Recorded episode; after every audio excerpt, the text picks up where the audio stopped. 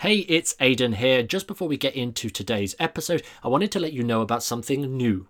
It's called The Magician's Business Group. We've just opened up a Facebook group designed to help you guys as entertainers grow and improve your entertainment business. So if that is you, if you are an entertainer that wants help growing and improving your entertainment business, just head over to thesuccessfulmentalist.com/group and the magic of the internet will take you right there. Or if you're like me, have the Facebook app on your phone, open it up and search for The Magician's Business Group and you'll go straight there. Anyways, back to the episode. Hello and welcome to the Successful Mentalist podcast. If this is the first time of you guys listening to the podcast, my name's Ashley Green and I'm joined by the amazing co-host that is... Aidan O'Sullivan. Woo! Woo. Yeah, that self-intro, because again the continuity didn't last. Like if you listened last week, you'll know that the theme tune was back, and then the week before that it was anyway, moving on, because today we have a fantastic episode. And we say this an awful lot about the podcast and on the podcast, like, oh, this might be the best episode yet, oh, this is the best episode yet. But I'm going to be completely honest and say that this is the best episode yet. And we say it a lot, but we mean it, because today we've got a very, very special guest for you. You'll have guessed this by the title. It's none other than the incredible Ken Dyne. And Ken is a really great thinker. And he was with us on TSM Live. And I said then that there is very few performers that are so switched on in terms of the performance and the business. And one thing that about Ken that's really, really interesting is that loads of people know him for the business stuff. They know him as the guy that's the email marketing guy. He does the email marketing show with him and Rob Temple. But that's how people see it. But we know that his knowledge in the world of stagecraft is far beyond that. And in this episode, we actually explored that. And I'll be honest, the stuff that Ken shared in this not only allowed me to see the things that everyone speaks about so much in terms of making sure that your routines flow and all of your structure is good and all of this stuff that we somehow say but never address. Ken has managed to turn this into simple processes that are easily defined, that you can take away and apply straight away. This has genuinely changed the direction of my mentalism for the long run, I think. So yeah, I'm amazed. I absolutely love it. What were your thoughts on this, Ashley? All of that and more. Like, God, honestly, it's fantastic. It's so easy to understand everything that Ken says here. It's laid out in such a way which you guys are going to just be able to absorb it. And I know you're going to want to listen to this time and time again. But with this one, I'd recommend getting a notepad and pen, because you want to make some serious, serious notes with this. Because the information that's about to be shared, this is going to be a game changer and change the way that you do your shows. But without further ado, I think we should crack straight on with the meat of the content. Like I said, if this is the first time of you listening to our awesome podcast, do remember, click the subscribe button, share it with your friends.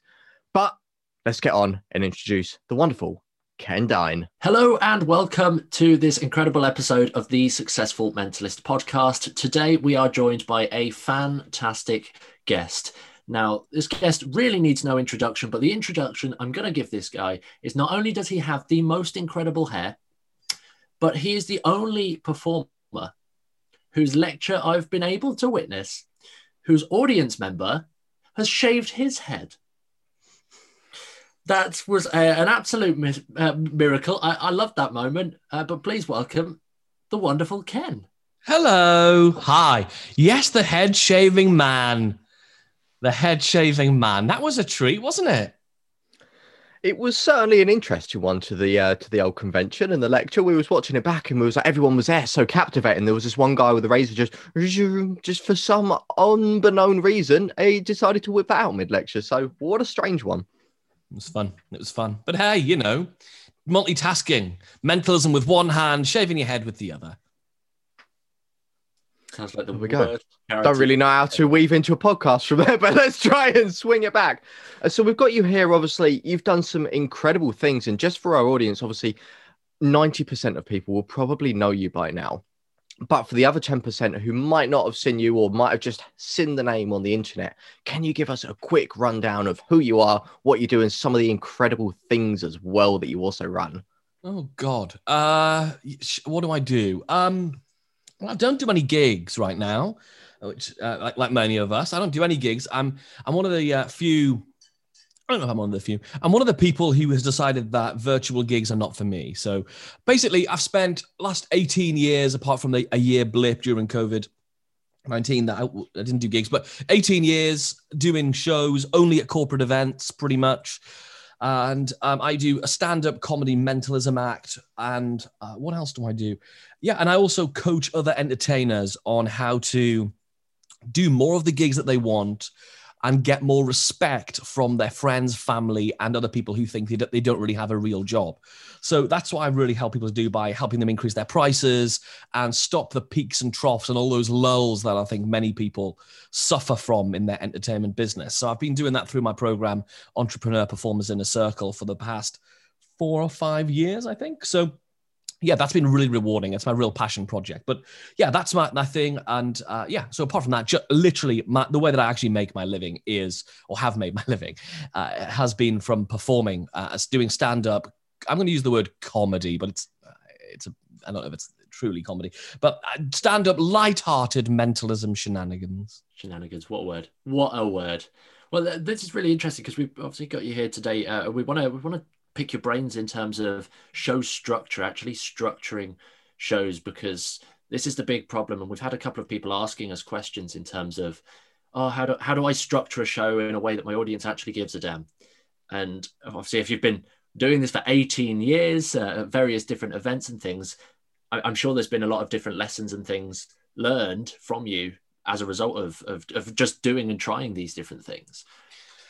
Yeah, there has. And I think all of this is mostly all of it has been learned from just getting it wrong lots of times, going on stage, losing the audience's attention, the people at the back of the room.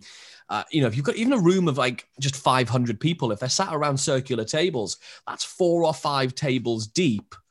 And the people at the far back left and right corners, if they can't quite see you or they're not fully engaged because they think you can't see them, which we'll get into how we've solved that, they start to chat. And what happens is they start to chat and it all starts off with, oh, just pass me that glass of, I'll just refill my, do you want anything from the bar, Dave? Do you want anything from there? And then somebody else goes, oh, actually, yeah, get me the, and then the table in front of them can't hear. So they go, oh, actually, hey, would you go to the bar for me, Sandra? And then the table in front, and then before you know it, everyone's placing orders and doing different things. And now they can't hear. So they start their own conversations. And now you've lost the room.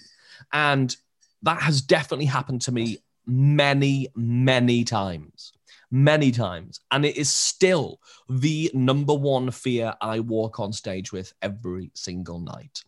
The idea of losing the audience, and not at all, because once you've lost them, it's very difficult to regain them in a way that you don't come across as anything professional, anything good, anything of credibility whatsoever. So structuring our shows, and it really does come down to two things. One of them is structuring your show. And that is to do with how you structure your show in a way that gets their attention at the beginning, earns their respect and maintained attention for the rest of the show. And then, of course, the things you do along the way to change the way you interact with people, the pace of things, and a few little other tricks along the way that are beyond just the material. And I think the faster any of us can get beyond the material we're doing, not just the trick. We talk about get beyond the trick and move into presentation. And then beyond presentation, there's this other thing, which is performance craft and stagecraft.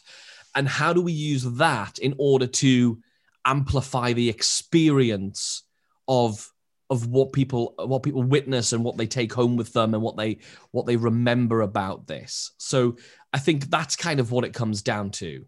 Okay. So what you're saying is maybe people should study in the environments they're in, for example, like these big corporate shows, they should study how it actually works on stage and maybe get acting lessons, stagecraft lessons. Would that be one step into the right direction? I mean, it can help. I think that's, again, acting and stuff, that kind of stuff to do with how you are on stage is definitely an element, but that is still part of the content. That is still part of what's happening in the show. The other big thing is about really how you structure the show in a way. So, for example, I took a really often quoted piece of wisdom and opened my show by involving everybody in the audience. I walked on stage, got everybody to stand up and did a thing. I actually taught it in my Penguin Live lecture, which is my heads and tails routine. If you don't know it, everybody stands up, they put their hands on their head, they put their hands on their bottoms, and you spin a coin or toss a coin, and you eliminate down to one person, and you've predicted who will be left standing. So I did various things. I've done everything from psychological forces, statistical forces, people standing up, all that stuff. And the result for me was always, always, always catastrophic. Always. And the reason I think that is the same reason that I would never throw a deck of cards into the audience as my first trick. So my opening routine that I do in my show is my passed out deck, where I hand a deck of cards to three different people and they each take a little peek at a card and you read their minds and all that sort of stuff. But I don't throw the deck. And again, it all comes down to the same one thing, which is about creating and establishing the roles and the hierarchy within the room. When you walk on stage, and I don't mean this as you don't want to be like a militant, hello, I'm in charge and you will bloody well listen to me. You don't have to be that. You can be really soft and you can be your personality aside. You want to establish what I call the rules of engagement. What are the rules of engagement? Because people don't know. They've never seen an act like yours before, unless they've seen you before. So they don't know how this works. And what we have to do at the beginning is we have to do things which are entertaining, which at the same time, in parallel, train the people to do the things they need to do. They don't know at the end of a trick, they're supposed to clap. They don't know that. They don't know how to go, oh. Or to go, call me mother. You know, what they don't know what to do. We have to train them. And we don't do that by going, oh, and this is the bit when you clap. You don't go out and go, PowerPoint, right, this is 7 ways to behave during a mentalism show. You know, you have to do, that was my impression of Ashley's accent, by the way. That's not how it works. We do it in the way, we do it in the things we do. And we show, don't tell. It's so important. We hear that in a lot of mentalism and magic scripting. Show, don't tell. So at the beginning of the show, my first routine always, I thought, right, okay, I'm going to walk on and I've got to engage the people at the back. So I'm going to do something that involves everyone. Great. So everybody stands up. Think of a carrot. Did everybody think of carrot? Good. Sit down. So what happens then is they all sit down. They go... As soon as you get it right, because they're impressed, they turn to the next person next to them and go, did you think of cabbage? Oh, I haven't really thought of this. I thought of cabbage. I thought, what did you think? What's happened now? You've immediately lost control. You've immediately lost focus because they're all chatting to one another. That's not a great way to start a show. Go and see a professional musical, a play or anything. How do they start it? With something going on, the beginning of a film. You see James Bond at the beginning of the film. You don't see him going, oh, yeah, all right. Yeah. No, you're in the middle of the action. You're in Fast and the Furious, you know, number 27 or whatever about to come out. The beginning of it, you're in the action. So that's what we need to do. We need to not lose control at the beginning. So I thought, okay, that doesn't work for me. And it took me way too long, 5 years to figure that out, that I can't involve everybody in the beginning of the show. I just thought, oh, maybe it's the way I'm doing it. I'll change the script. I just couldn't make it work. So I don't involve everybody at the beginning of the show. Then I thought, okay, what I'll do is I'll involve the two tables right at the very back. Somebody from the back there, stand up, think of the name of blah, blah, blah, blah. Somebody at the back of there, think of this, blah, blah, blah. What happened now is the whole room turns its back on you. So they're all going, oh yeah, what's happening? And they turn around to have a look at the people at the back of the room.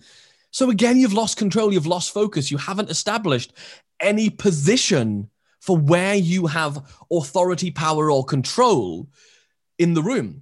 So the only solution that I've made work is to have everybody face forward. Now, it sounds really simple, but to keep them facing forward. So what I do is I point to 3 people who are already sitting near the very front. If it's in rows, very rarely do I perform where people are sitting in rows, but if they are, it's 3 people in the front row. So if it's a cruise ship or that kind of thing, or a theater or whatever, in rows, people in the front row.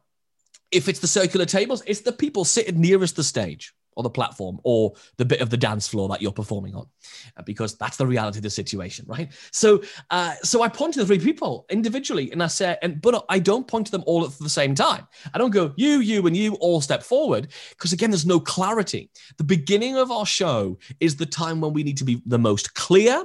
It also is the time when we must establish the most this control. And I don't mean overbearing. I don't want to make you think that's what it's like. It's not.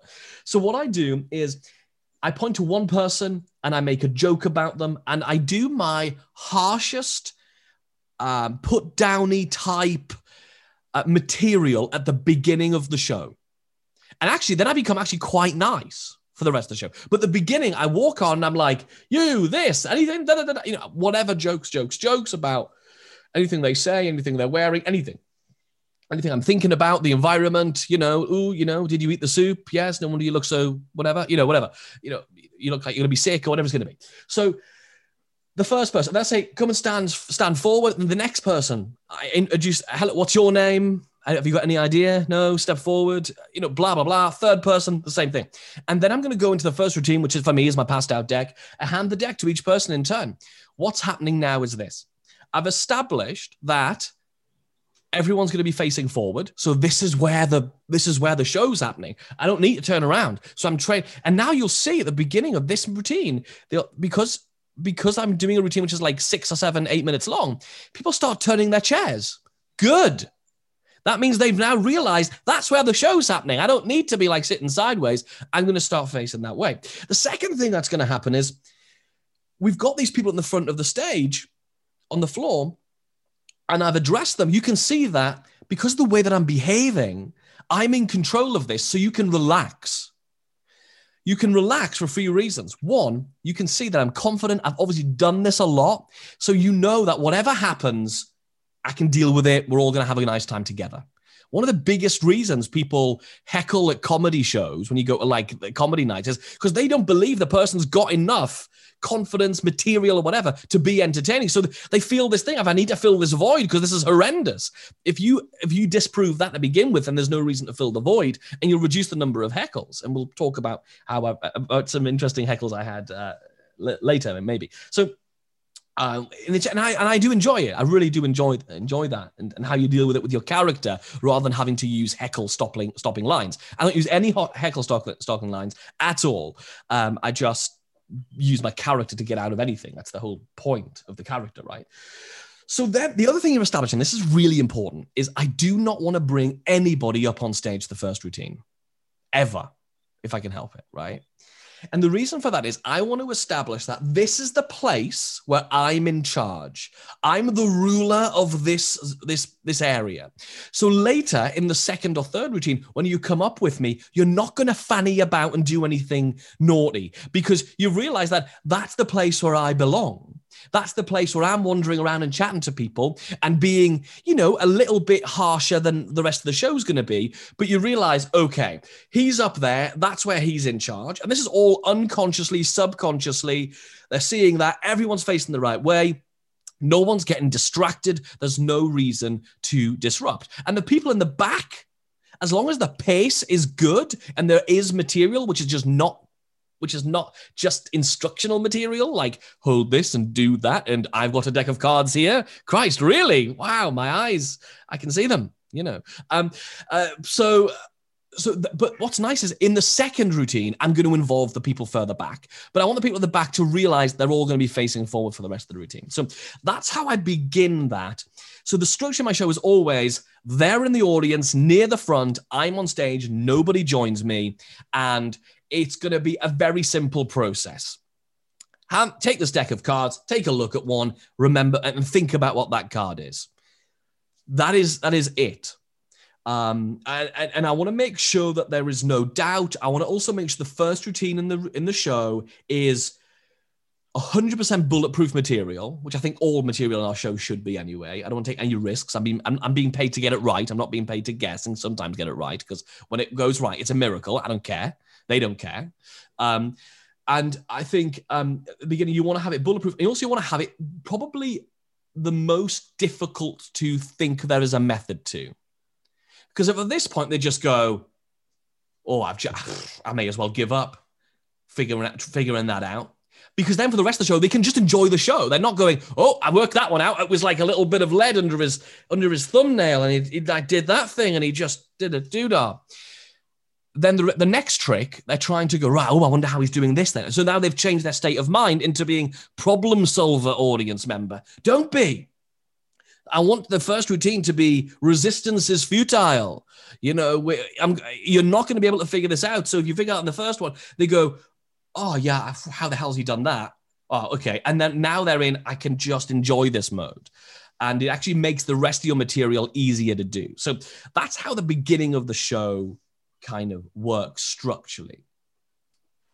I love that. And then the stopping them from solving problems is such a light bulb moment for me to try and actually spend more time myself to stop that, because it's, yeah. I mean, there are people that after the show that I have people come up to me and they're like, oh yeah. So they are actively just trying to get, well, how did you do this thing? But they're still in that. So it's, the key is that, I mean, and you can't eliminate that. Anybody who says you can eliminate that thing is just not performing and not really listening to audiences, because people do want to solve problems. Like the whole point is it's impossible, and people don't. Human beings, by their very nature, the way we're hardwired in our brains is to ask questions and answer questions. That's literally how our brains work. So that old thing of like, if they're asking how, then you've not done mentalism. Bullshit. You're not doing mentalism. You're just a person who lives with his mum on the Magic Cafe. That's the answer to that. Oh, I love that. Oh, I love that. So to make sure that it's really sort of clear here, in terms of this opening, it's very much a case of like of the mindset is, as you're going out onto stage, you're not trying to win over everyone's attention. You're not trying to do something incredible to earn everyone's attention. You're kind of presuming that you've already got their attention to a degree, and you're just executing on it. Is that? Oh yeah, 100%. Yeah, the moment, and I hadn't really thought of it that way, Aidan. That's a bloody great point. Is yeah, the moment that I stopped walking on stage, and go right, I've got to get their attention now. That means you're going in, going, right, can I have your attention? No. Walk on. You've got their attention. And that brings me on to the next bit that I wanted to say, which is you have to work really closely and be really helpful to the person who's going to introduce you. Because their job, and you have to make it extremely clear, that they'll come over to you, and their job is to get everyone to shut up, be in their seat, have their attention, and applaud when you walk on. If they can do those four things, you can do a great show. So how do you actually do that without coming across as a diva? So what's going to happen is the person introducing you, whether that's the friend whose birthday it is, the chief executive, a professional MC, it doesn't matter. I've had all of those people do a great job, and all of those people, especially professional MCs, completely mess it up. When they come to you, they will always say, is there anything in particular you want me to say or do to bring you on? And I say, oh, and I use one of my favorite psychological tricks, which is I create an overbearing pre-frame, which is I say, oh, Ashley, do you know what? Could you do me a massive favor? And then I go, and oh my God, what's it going to be? And the thing I'm going to ask them is going to be tiny. But I create this pre-frame of, it's a bit like that old thing of saying, you know, that the guy comes home from being out and to his wife, and he says, "Oh, darling, I shot a guy. I shot him. I shot him in the face. I shot him in the face. There's blood everywhere. He's dead. He's dead. He's gone." And she goes, "What?" He goes, "No, well, I didn't shoot him. I just sort of, I may as well have shot him. I actually ran him down in the car." And she's like, "What? It was an accident." "Oh, okay. Well, actually, I didn't." I'm only kidding. I didn't shoot the car. I didn't shoot anybody at all. Anyway, I was passing the shop and I bought and there was this beautiful little dog, and I thought I would get a new dog. And she's like, "Yeah, I love dogs," because I've created this horrendous pre-frame, right? So it uses the same psychology as that, which is, can you do me a massive favor? And the MC or whoever is going to say, right, what is it? And they're kind of going, my God, what's this massive favor going to be? And you like really play it like, can I ask you a huge, huge favor? And they're like, oh, flipping heck, what is it? And you say, look, it's really important when I go on that I've got everyone's attention. Because you do me a massive favor. Can you just make sure that before everyone goes up, before you even start introducing me, make sure everyone's been for a bathroom break. So I always insist, not not in a nasty way, I always highly suggest and recommend, oh, it'd be really good if there is always a bathroom comfort break before my show. Immediately before, regardless of what happened before it. Even if they were having dinner, which means they're getting up and going down to the bathroom all the time, I always ask them to go on and say, hey, the entertainment will be starting in 5 minutes. It's a great time to go refill your drinks, go to the bar and go to the loo. That will save you from people doing those things during the show. So that's a really big thing. And you say, so if you could do that, that'd be great. And then when you introduce me, just make sure that everyone's back in their seats. You've got everyone's attention, make any announcements that you've got to make. And then if you could just introduce me once you've got everyone quiet, that would be amazing. And then they go, oh, that's okay. That's just my job. That's okay. They go, oh, that's fine. No, obviously, yeah, man. Yeah, I can do that because they're the MC or whatever. They're the MD or whatever. So that's one of the things that I want to do because anytime that they have not, and you have to walk on, and you have to be like, guys, can you shut up? Like, how can you be the amazing, hilarious, or even slightly amusing, or even not amusing entertainer if you start off going, shh, quiet, you know, like it's like a school teacher. So that's another really important thing for structure. It's sort of what happens before the show. And the other thing I do is I noticed a big change when I stopped having dinner with the guests. It's interesting. I used to really want to do that because I thought, oh, networking, I'll chat to people. It'll be great. And the problem, what it actually does is it just creates lots of awkwardness, It reduces your gravitas when you first walk on stage and you're in your suit and you're all ready to like, or, you know, whatever you wear, and you're ready to do the thing. And you've got, kind of got status. Whereas if you were the guy who was just sitting next to Tim from accounts 10 minutes ago, then you've got no, gravitas at all. The other thing you've got to deal with when you have dinner with people is, oh, what do you do? And you go, oh, I'm a mind reader. Oh, don't tell them any. Oh, God, shut. And there's no conversation to be had. There's no value. Of course, I network after the show once I've created status, of course. And I even sell an additional package where I'll network afterwards, basically. So corporations pay me to hang around during the drinks thing afterwards as well as an upsell for my show. So yeah, so that's a few things that are going on there. I can't remember the question, Aidan, but I'm sure it was great. I'll be honest, I love the way it went. Do you use an introduction, like a written introduction that you give to the MCs? Yeah, we send one of them off. We have two different ways we do it. One of them is, it basically goes, I need to think now because it all goes out in an automatic pack when somebody books.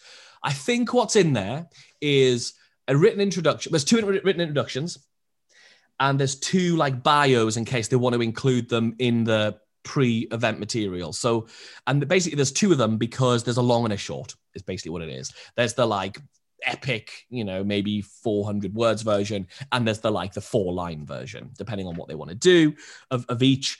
But we also provide an intro video, which is like the credibility, wham, bam, he's amazing, isn't he wonderful, kind of thing, which again, so they can basically do that. Also, that pack includes my walk-on music to give to the sound and tech people, just so they've got it. And I have all of that in just a Google Drive, and I have the short link to that saved on my phone. So when you get at the event, almost every time the tech people go, yeah, they didn't send me anything, and you go, okay, don't worry, and then you can just forward to them to the tiny URL or the pretty link or whatever it's going to be. So you can easily access all of that stuff. So make it accessible. So, because all that pre-framing is really important, but it's also, I think, really important to not over-aggrandize yourself. I think there's a lot of people, I see a lot in other countries where they're like, he's done this and the president said that and he's this and he's great.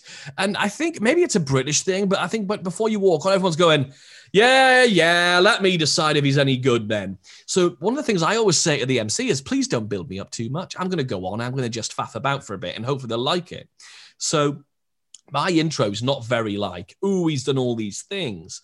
It's more like he's interested in these things. And it's almost like more intrigue and preamble to my skill set rather than he's done all these things. So that I find that more interesting than that. I think that's a really fascinating tip as well.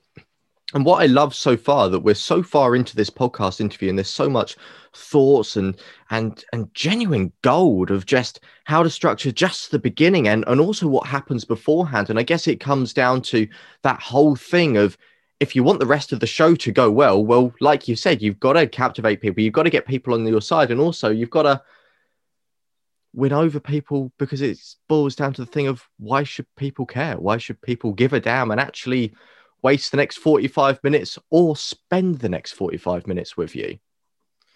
Yeah, exactly. And then what you have to do from that point, of course, is not abuse the trust they've given in you. Because if you do a first great bit and it's all good and you've built yourself up, it's great, you then have to maintain that. And you do that through a few different things. Let's talk quickly about how to deal with people who might want to shout out from the audience. Because the reason I want to just relate it here is because it tends to happen to me. If it's going to happen, it will happen at the very beginning, because I haven't yet established that authority and that credibility and that trust, or the fact that they want to come on the journey with me. So a few different things have happened. So I've done everything. My sort of style has evolved from extremely harsh to less harsh these days. So some of the jokes I wrote and I used to do, I would just never, ever want to do. Like, I'm like, why would I ever say that? Because I just would never do that now. Whereas now it's much more gentle. So it was an event for a company who, it's for like a bunch of schools. And there's all these like tables of school teachers and school representatives and business managers at schools and stuff like that. And I walk on stage after the MC introduces me, and it was just the person organizing the conference, so whatever she was. And I walked on, and even before I got past, so stage left was the podium where they'd all been doing their little talks, and then all the rest of the stage was empty and had my bits and pieces on it. And so I didn't even get past the podium. And this woman just shouted from the very back. So I get on, Kennedy, music's playing, music's fading down. And all I hear is the music comes down. I'm about to go and do my first line. This woman just shouts, "Do me!" from the back. And I'm like, excellent. This is great. So you've got a few different ways of dealing with this. One of them is like immediately aggressively. But the problem with immediately aggressively defending that is you come across as defensive, which means you lose control, you lose power. So what you do instead is you have to show that you don't care. You have to show you don't care. So all I did is I went from like switched on, point number one posture, suit, I was just next to the podium. I just dropped my shoulders, leant on the podium and went, "Hello." Pause to think, what am I going to say? How am I going to make a meal out of this? Because what I want to now do is I want to use that. We're not going to move. We're never going to move on from that. If anybody says you need to move on from it, I think they're wasting an opportunity. And I think they're also kidding themselves, because everyone's going to talk about that thing anyway, whether you talk about it or not. So why don't we use it as a thing where you actually become the star of that thing rather than the butt of that thing? So now I know when people tell the story about that thing happening, they're talking about how funny I was, even though it's all her fault. And I could have been like the butt of it. So the way that I used it in that moment was I just went, "Hello, which school are you embarrassing tonight?" So, and then I said to her, and then she stood up and I said, "No, please, Christ, don't stand up." And so I'm getting like, because I know I'm just empathizing with the audience. I haven't done a single joke. All I've done here is turned on the character of, what are you doing? Everyone thinks you're a tit. What's wrong with you? You know, it's what I'm thinking in my head. So, and she said, I don't know what her name was, Sarah or something. And I went, "Great, Sarah, the good news is you won't be involved in the show tonight." And that, so everyone gets I get another laugh. And then every time, so from my second routine, I go into the audience to like select people and get people involved. What I decided to do is, in my head, create an exclusion zone around Sarah. So every time I got too close to it, I went, "Uh-oh, we're in the Sarah zone. Retreat, retreat, retreat." And then I would be selecting somebody. So, okay, I need somebody for this. I would look over at Sarah's. I couldn't even see because it was like there's lights in my face. I just looked over to where the voice of Sarah came from, and I would go, "Da, da, da. Christ, no," and then just move on. So I was getting jokes all the way through, because now the recollection of that event is that was the time when Kennedy was really funny, and because of what he did with Sarah, not, "Oh, do you remember when Sarah shouted out with that guy? Poor guy." You don't want sympathy, folks. We don't want sympathy. That's a really bad thing to evoke from an audience. Empathy's great. Sympathy, terrible. So yeah, so that's kind of some ways to deal. And the great thing about having a character which you really truly understand, and that just comes through doing it loads. You know, that's why you've got to perform more often, book more gigs to get in front of more people, is so you can become more comfortable and more in depth with your character, is because you can just turn in the character. I don't have any stock lines that I use for dealing with hecklers.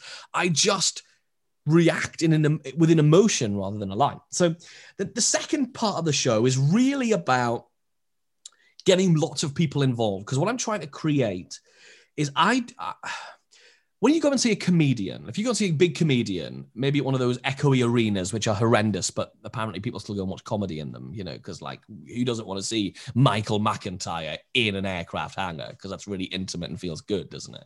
But you go there, you come out and people go, oh, what was it like? You go, oh, it was so funny.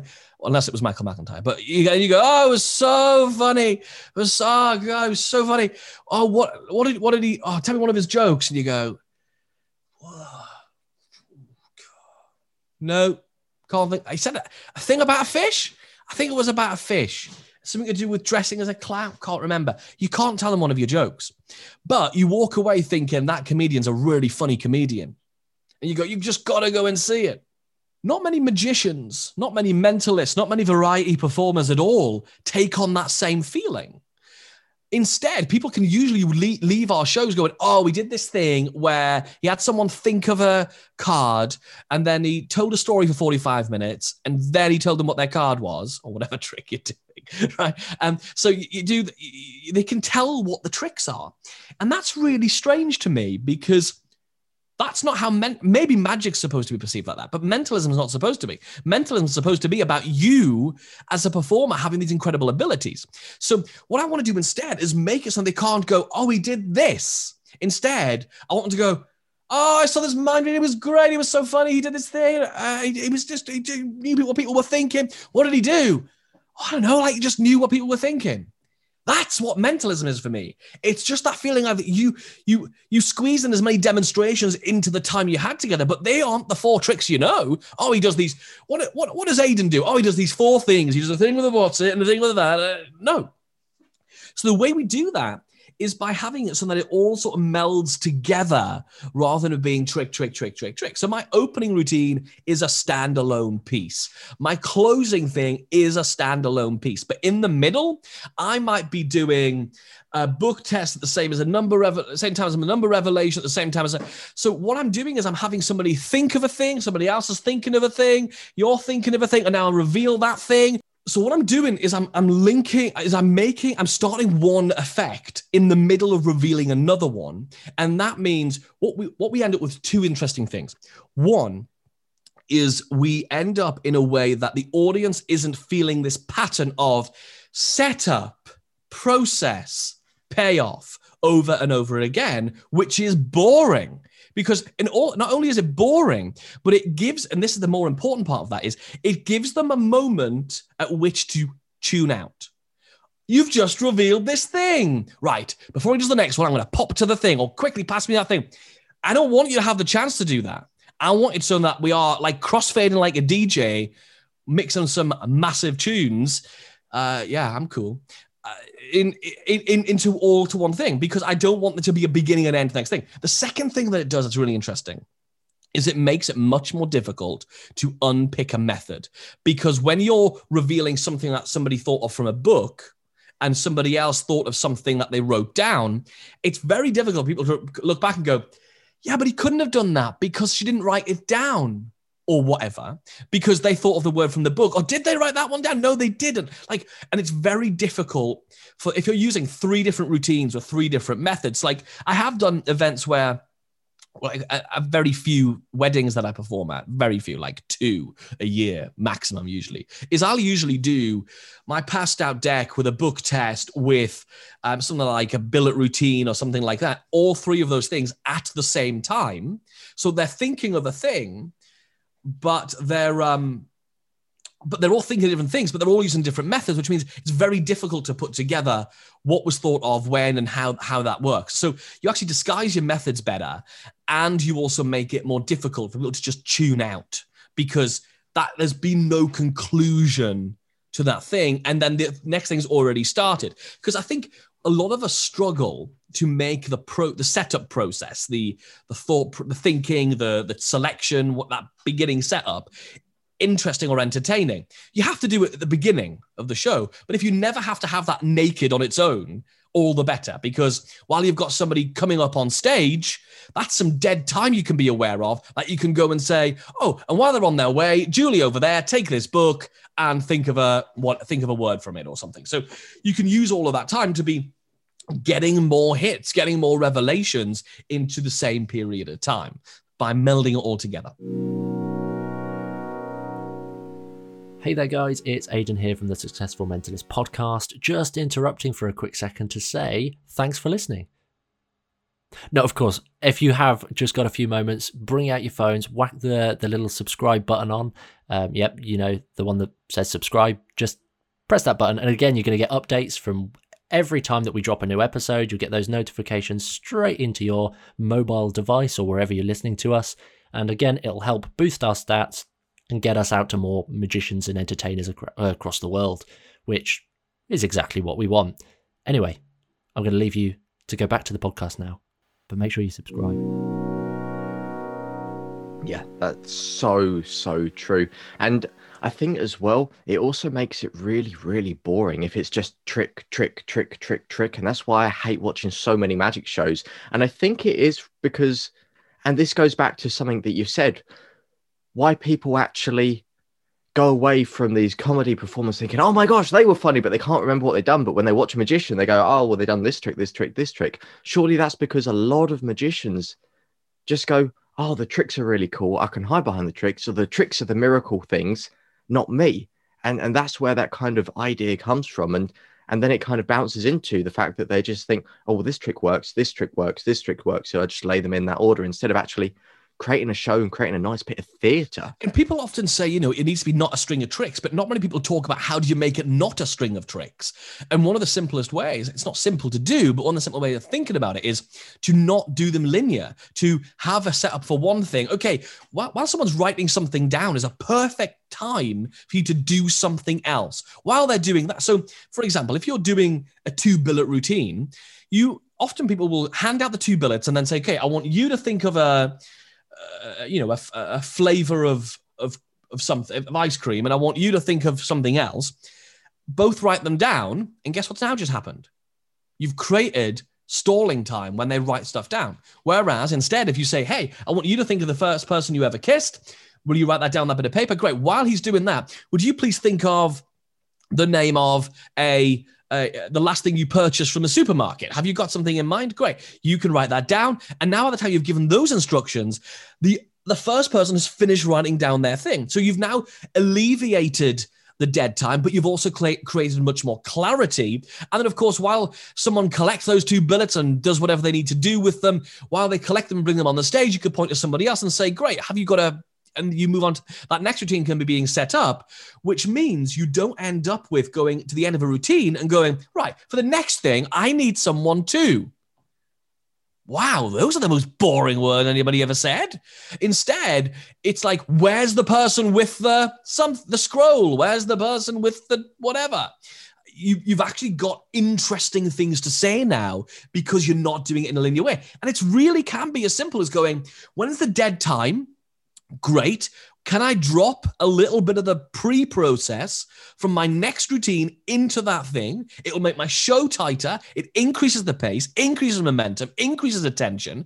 And it's much more difficult for the people at the back to disengage because they can see somebody in the middle of the room holding a thing up above their head, or they're standing on their chair, or they're doing whatever they have to do for that routine. So it solves a lot of problems by doing that really simple thing. And no, I've never read that in any of these books which have been written on performance for magicians, mostly because most of those books were written by people who don't perform as magicians. So this is the kind of stuff that really has taken me way too long to figure out. And I'm hoping that some people listening will go, flip a neck, I'm going to do that. And honestly, I promise you, your show will be better. You know, it reminds me of the thing that I learned from watching Darren Brown, and it is that just because a trick has a reveal at the end doesn't mean you have to have the reveal at the end of that trick. And so what we're saying here is really looking yeah, I mean, you gave a great example of the opening and the closing trick being standalone pieces. They should be like bulletproof, secure, because they're so important. But then everything else is where we get to sort of, I want to say play, but at the same time, it's not so much play as actually creating that experience and that journey with your audience. Would that make sense to say? Sort of. I mean, I think what we have to do is we have to realize that I often use the analogy of, like, once a car, if you've ever had your car break down or you've helped somebody else with a broken down car, when it comes to a halt, it takes so much more energy to get it moving again than it does to keep it moving once you've got it moving. And you don't want your audience to sort of stop moving. Oh, there's the end of the trick. Ah, good. Now pass me the drink and do the thing. And can I squeeze past and all that stuff? You want to keep the car wheels moving so that they can't disengage, and you don't have to do the hard work of getting their attention at the beginning. Because at the beginning of your show, you definitely have an unfair advantage over the rest of your show, which is they kind of want to know what's going to happen. But you don't have that trick number three in, because they kind of know. And the other thing I think about, which I wrote a lot about in Ben, my book, is a lot of the outcomes in mentalism are implicit in the setup. Think of a word from this book. Well, I wonder what he might do at the end. Oh, flip a neck. He's told her the word she's thinking of. Wowee. Like, who cares? Well, who cares? Yes, we do care. But is it more than that? Does the word mean something? Does the book mean something? Did something else also happen at the end? Did it also happen to be a word that related to something else that we didn't see? Or was it more interesting than what you lead them to believe? Some of our favorite TV shows are the ones where at the beginning, we think it's about one thing, and then later, it's about a very different thing. In fact, if you read, there's a really good book called Storyworthy. And what he talks about in his book, Storyworthy, is he talks about a really good story. One of the elements of a really good story. I'm obsessed with stories. So one of the things about stories is the beginning should have a very different feeling to what the end's going to feel like. So if the actual story you're going to tell is tragic, the beginning should be fun and funny. That's why the beginning of those awful 2000s horror films like Scream and stuff, the beginning was like, hey, oh my God, we're having a party, it's great. And then by the end, everyone's dead. Because that creates the contrast that makes it actually feel like we've been on a journey. We started off in Funville. We ended up in Deathville. We want to be in a different place at the end of it. And so often people say, you know, our performances, we should end in a different place to where we start. But what does that mean in a practical sense? Like, do we end physically in a different place? Some shows do end physically in a different place. Those immersive experiences, you might end up in a physically different place. But how else can they end? Oh, they end up with a sense of wonder. No, they don't. That's not a different place. They already had wonder in their life before we came along, folks. But do they end up thinking the show's about one thing when it ends up being about another thing? The trick starts off as one thing, but ends, you know, how many times have people brought out a photo of their dead granddad holding, you know, great granddad holding that playing card and said, well, here's a picture of him. One, they don't believe you. Two, so what? Three, what's the emotion around that? Oh, my great grand. Have something funny that happens if the ending's going to be tragic, or have something whimsical if the end's going to be dramatic. What is the opposite of the emotion that's going to happen at the end? Is it going to be tension at the end? So far, I used to do Russian roulette live on stage with 4 Colt Magnum revolvers, right? So Aidan didn't know that. Yeah, so I was one of the youngest people ever, I think, still to do that on stage. I was 18 years old. I did it for like 3 or 4 years. And yeah, we loaded one of them up, and the other 3 were empty, had a big stand for them. Yeah, insane, really. I would never do it these days. It's just not appropriate. But the reason that routine never really worked for me, I mean, I realized eventually it didn't work for me. I got attention out of it. I got all that stuff out of it, publicity. And people went, wow, at the end and all that sort of stuff and were scared and afraid. But really, the better way to do that is if the end's going to be really tense, you want the beginning to be something fun, because that actually creates an interesting emotional journey for people, which is what stories do. So when people say we should study storytelling, what we actually should be doing is looking at how storytelling works, not necessarily to tell stories. I don't have a story about any of the tricks in my show. I don't say, oh, when I was 6, I was really good at memorizing playing cards, blah, blah, blah, blah. I don't do any of that. It's not interesting to me or my audiences. It doesn't fit my character whatsoever. I find it boring when I watch other people do it. Instead, but the trick itself can have a story. I'm going to be honest. You've just blown my brains there a little bit on so many elements of show construction, specifically the contrast. I never heard of things being put in that way, and it just makes complete sense. And one of the things that we tend to get wrapped in conversations about is that contrast, trying to be able to build tension and do these things, but actually seeing it, the journey, bookending it with the contrast. It makes it so much easier to do, doesn't it? And it comes, all of this comes from asking the question of, yeah, but how do I actually do that? Like, that's a lovely idea, but how do I actually do that? You know, it's like people say, oh, you should do more gigs. And you go, yeah, I should. Oh, yeah, but how do I do that? Or I want to have a better show. How do I do that? Well, the tips we share, that you guys share on this podcast, are here to do that, you know? And then the other thing I think that mentalists do in terms of like show structure is they tend to go, right, and at the end, we're going to do a big prediction. Oh, yeah, that's a great idea. That's original. Now, I'm not saying we should never do a big prediction at the end. Yes, you can definitely do a big prediction at the end, but can you make it actually interesting? Is it there for a reason? Is it going to be, but then at the beginning, and then this happened and that happened. You didn't see that, and it's subconscious, and your poor man's Darren Brown. Like, there are other ways of doing it. And one of the things I think it took me a long time to figure out, and hopefully this helps somebody, I really hope it does, is I don't think about the show in increasing impossibility. A lot of people say that your show needs to get more impossible. I don't think that's true. And the reason I don't think it's true, there's two things I think actually do work. The first thing you do, if it's the weakest thing you're going to do, why would you make the weakest thing your first impression? Why would you do that? That's insane. That's like turning over to a date and farting, isn't it? It's like going, here's the worst bits about me on your first date. Why would you do that in front of an audience? It's insane. So instead, why don't you show them your second best thing? Because you're going to show them your first best thing later, right? So on the date, you're going to show them your second best thing to begin with. You're going to put some nice clothes on. You're going to do your hair. You're going to drink some fancy tea if you're Ashley, something like that, or fancy coffee.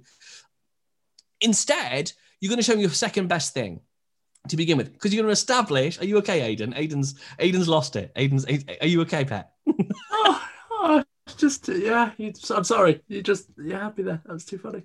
I love that. What you're going to do instead is you want to do your second best thing first, because you're going to establish credibility. You're going to establish how good this stuff's going to be. And by doing your second best thing first, it makes the next routine, the stuff in the middle, which is your third, fourth, and fifth best thing, look better, because they believe you now. They're like, wow, he's really good. And so they go, oh, he is really good, or she is really good. Now they believe you. It's a bit like, you know, when you say something funny and then everything you say after that is just funny. It's the same thing. So, and then you're going to do your best thing. I'm going to come to what I mean by best thing at the very end. And I urge you to think that the best thing was the most impossible thing. I don't think it necessarily is the most impossible thing. The way that I look at my show structure is actually to do with energy. Now, I'm not going to get all spiritual on y'all here at this point, folks. But what it really is for me, it's about energy. Because at the end, how do you want them to feel? Because people remember how they feel. That's actually all we really remember. They might not react. That's that old thing about people don't remember what you say or what you did, but they remember how you made them feel. It's a classic thing. I can't remember what it's from, but it's from something. And it's probably true because it was written down, you know, everything in books is true. So how do you want people to feel at the end? So at the end of my show, I want them to think that I'm kind of mad, I'm kind of out of control, I'm not under a script, I'm real, I'm frustrated, and I've got these mad skills with my head, with my brain. That's what my proviso is for that's what I want them to feel at the end of the show. Like, this was high energy, I had fun, it was great, whoa, yeah, and I want more. That's what I want them to feel. At the end of your show, you might want them to feel that. You might want them to feel like, whoa, like I never thought of my personal security in that way before. I never thought about protecting my identity. Like, oh, that's really hit me hard. Or you might want them to feel like, whoa, it's incredible what you can do with your mind. Or what is it you want them to feel? And then your last routine needs to make them feel that, not just by the trick you do, but by the energy, the pace, the content, the script, the framing, the story, that everything about that needs to do that. So I close my show on my version of a deck memory routine, which involves like loads of people. And I don't know if you've seen it, but it's really fast and it's funny. And I get really annoyed at people and I end up screaming in some guy's face because he apparently gets it wrong when I actually set it up in a way that he always gets it wrong every single show. So I get annoyed at him and all this sort of stuff happens because that does all of that. It's lots of energy and it's really credible because at the end of the show, I want them to feel like this is credible and this is probably real. This is probably, everything I just saw was probably real. So that's what I want them to feel. So that's why my fast-paced memory routine at the end works really, really well for me because that's what I want them to feel. So so it's not the most impossible thing because actually the apparent method is that I've memorized a deck of cards. That is not impossible. That's very probable. It's very based on what you've just seen me do for the last hour or 40 minutes is probably possible for me. So it's not the most impossible thing. You're not building impossibility. That is completely pointless, I think. Everything needs to be impressive though. Everything needs to be impressive in the show. We can't go, oh, I'm going to do the really impressive stuff at the beginning and the really, really, really impressive stuff at the end. What's the stuff in the middle then? Oh, it's just me polishing plates. Oh, great. Why am I doing that? So it needs to all be really impressive. So yeah, for me, it's about how do you build the energy? At the beginning, I want to be fast. In the middle, I'm going to bring the energy down so everyone leans into me. And then at the end, I'm going to bring the energy right up because I want them to feel that difference. The other thing I do structurally as well as energy. Actually, any questions about the energy thing? Do I say anything about energy before I talk about shapes? No, I think you've summarized that perfectly. And I think going off that instead of impossibility is going to be an eye-opener for so many people listening to this because so many people think, oh my gosh, it's the best thing because it seems, oh my gosh, it's just, it's amazing for me. But that's where they're stuck. They're not thinking what's actually good and amazing and enjoyable and entertaining for the audience. So basing it off the energy factor. Wow. Yeah, it's interesting. Yeah, it is. And so the next thing that I like to do for the show is to create more variety. How do we make it feel like there's lots of variety? Because at the end of the day, what we're doing is basically getting people to think of things and telling them what they're thinking of over and over again, or sometimes predicting things or whatever, influencing stuff. How do we make it seem like more variety? And you can do that in lots of different ways. You can do that with energy. One of the things, I did a workshop 2 years ago in Brussels about stagecraft, and I showed people the different types of energy there are as a performer, which I specialized in voice for acting when I was doing my degree in performance. And one of the things we talk about a lot is the different types of energy, and two real extreme types. There's one called potency stretching, which is like the kind of thing you'd see. I can't remember his name because that's really rude. Rob Zabrecki doing, where it's very like stretched and like lurch-like. And then you've got people who are like much more zen and like almost stoned looking. Like those are two very different types of energy. And you can use those two different types of energy in one show, in one trick to make it feel like there's more variety. So how many other different ways of variety are there? Because again, variety keeps attention. So how else can we do that? One of them is with this idea that Paul Daniels taught me, which is the way that he thinks about his shows, which is to do with shapes. And that is my first routine. The shape is, it's a line that goes from me, it's a triangle. So it goes from me to the person to my far left, who's going to do the passed out deck with me, across the row of people to the person on my far right, and then it comes back to me in like a triangle. Does that make sense in everyone's minds? Yeah. Whereas so if that's the shape of the first trick, we don't want every trick to look like that. So if your next routine is something where you get 4 people up on stage and they all put their hand into a bag of different colored balls and you're going to figure out which one's got the gold ball, which is one of the routines that I do, The reason that's an interesting routine is because the shape is different. It's actually just a straight line of me standing stage left and then four people standing stage right next to one another. That's a different shape.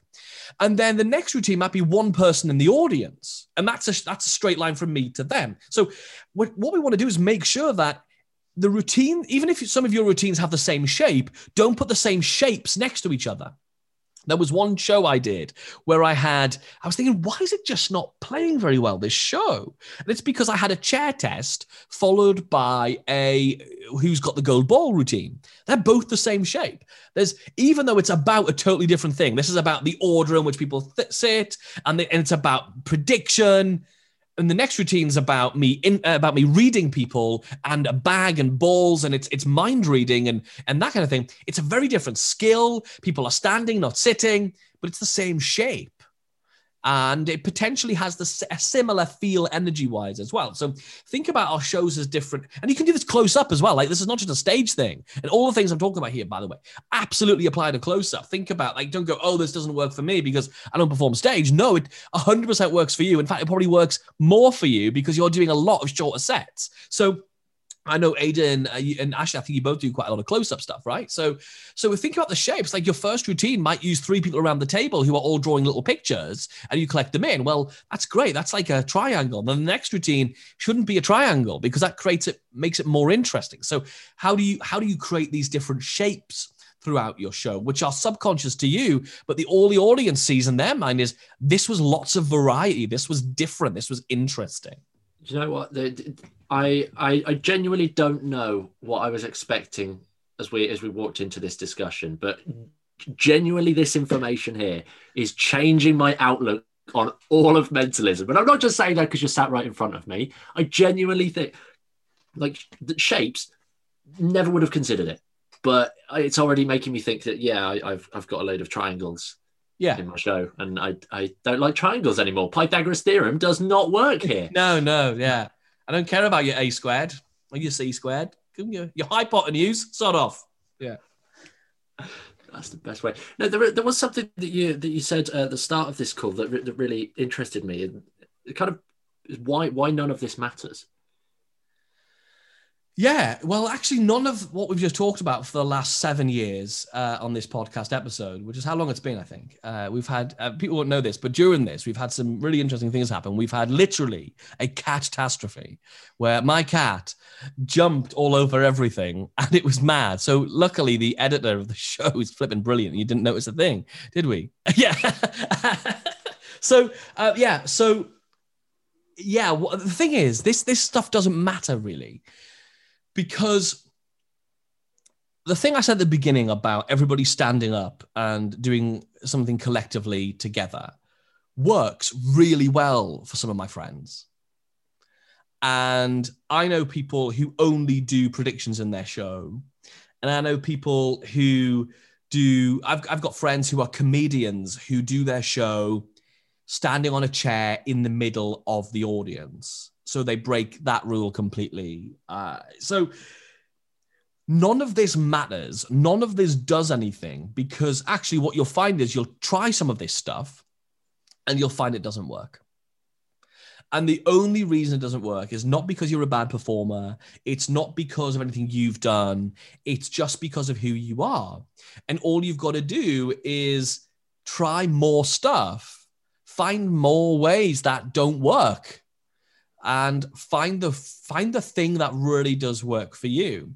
Yes, having variety is really important, but there will be ways of having it so your show is just the same thing over and over again, and it could work with the right other considerations, because for every consideration that we've made here, there will be ways of compensating for them through something else. So there's none of this stuff which only is the way to do it. I think that's a terrible, terrible way of doing anything, because you have to find your way. You have to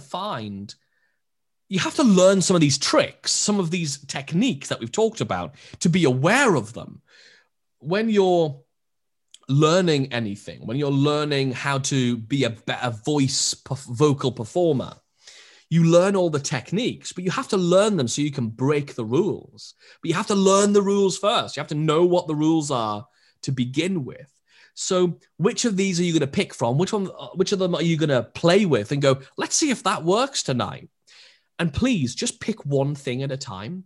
Don't pick loads of them. Go, okay, tonight or today, I've got that gig and I'm going to do the shapes thing. I'm going to move that trick to there and that trick to there and just see how I feel about it, see how the energy's like. And you have to decide on, how will I know if it's working?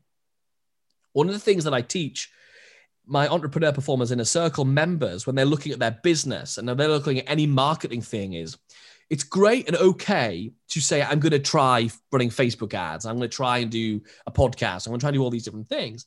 But I say to them, great, that's fine. You can decide, but you can't do it. I won't allow you to do it until you tell me, how will you know if it's working?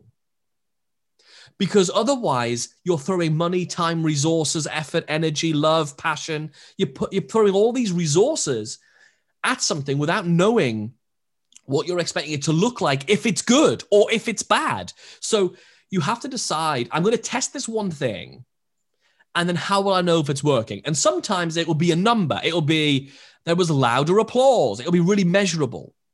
Sometimes it won't be measurable. It will just be a feeling, and that's okay too. So what am I going to test? What am I going to play with? What am I going to try? What am I going to change?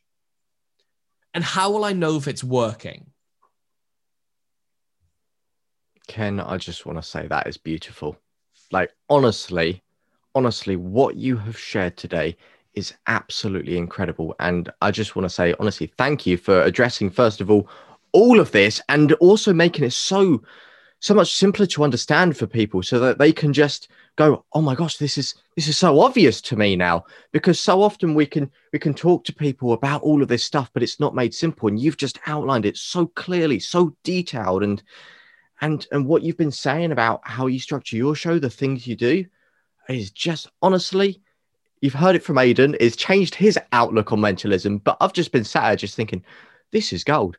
This is gold. This is gold throughout. I think we say it, Aidan, every time we have a podcast interview, we say, this is a podcast yet. Best podcast yet. This is the best podcast yet. Ken, I'm going to say it again now. This is the best podcast yet.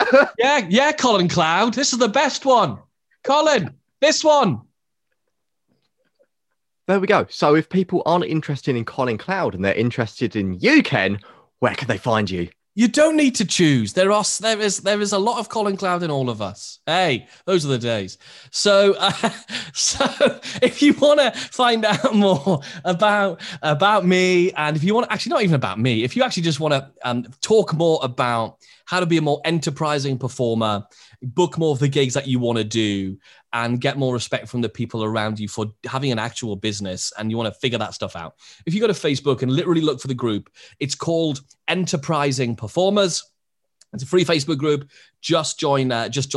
On the way in, I'll give you the opportunity. I'll say to you, hey, do you want to give us your email address? And you'll receive my daily emails, which I send every single day, Monday to Friday, with an inspirational story and a business tip to help you put all this stuff into practice for your business. And then you'll be able to do that as well. So yeah, go to Facebook, look for Enterprising Performers, and it'll be a pleasure to have you in there. And there we have it. I said this at the start, and I will stick by it right now. This information has changed the way that I see mentalism for the long haul. And I'm hoping that you felt that way as well, because there's so many different tangents. And as Ken said, don't try and focus all of this at once. Just pick one thing and really play and explore with that. And don't be afraid of failure. I know we spoke about that at the start of the episode, like going out there and being willing and ready to fail and learn from those experiences. That's a real big takeaway that I just want to throw back in at the end. But honestly, I loved this episode. How did you find it, Ashley? Yeah, honestly, like so good. Like, this is the stuff which is why people are actually going to give a damn about your performances, your shows, whatever the hell you're doing. This is the stuff which is going to get you remembered. And as a byproduct, well, this is going to get you more work. You're going to get more gigs. You're just going to be known as that better entertainer, that more entertaining entertainer. You're going to be doing your job better. You're going to be better at every single thing you do. And it starts with the basis and foundations of show structure that was discussed today. Absolutely phenomenal. And I know this episode is going to be a game changer for so many people. But this is coming to the end of today's podcast. So I just want to say a massive, massive thank you to the amazing Ken Dyne. If you guys did enjoy this podcast, go and check out all of the incredible work that Ken is doing for magicians right now. And also, if you enjoy our podcast, you enjoy what we're doing and you want to support us, then just scroll down at the bottom of your podcast provider, leave a little review on your honest thoughts and what you think about our podcast. And honestly, that is the best way to help us out. And it would honestly mean the absolute world to us. So with that said, thank you so much for listening to the Successful Mentalist podcast. We'll see you guys next week for another exciting and brand new episode. Hey, it's Aidan here. I hope you enjoyed this episode. If you did, it would really mean the world to us if you just took a moment to leave a rating and a review on your preferred podcast player. That way, it just helps us grow the show and get it into the ears of more listeners across the world in a non-creepy way. Also, when you're ready to roll, here are 3 ways that we can help you right now. Number 1 is to join our free Facebook group. It's called The Magician's Business Group, and we're creating the most valuable space on the internet for entertainers that are looking to grow and improve their business. We'd love you to join us inside, so to do that, just head over to thesuccessfulmentalist.com/group, and the magic of the internet will take you straight there, or just pull open Facebook and search for The Magician's Business Group. Number 2 is to take our new quiz. It'll help you find the biggest opportunity in your entertainment business right now. And in just a few quick questions, you'll be presented with a 7-minute breakdown of your biggest opportunity and how you can actually go about tackling that to help increase your entertainment business and boost it completely.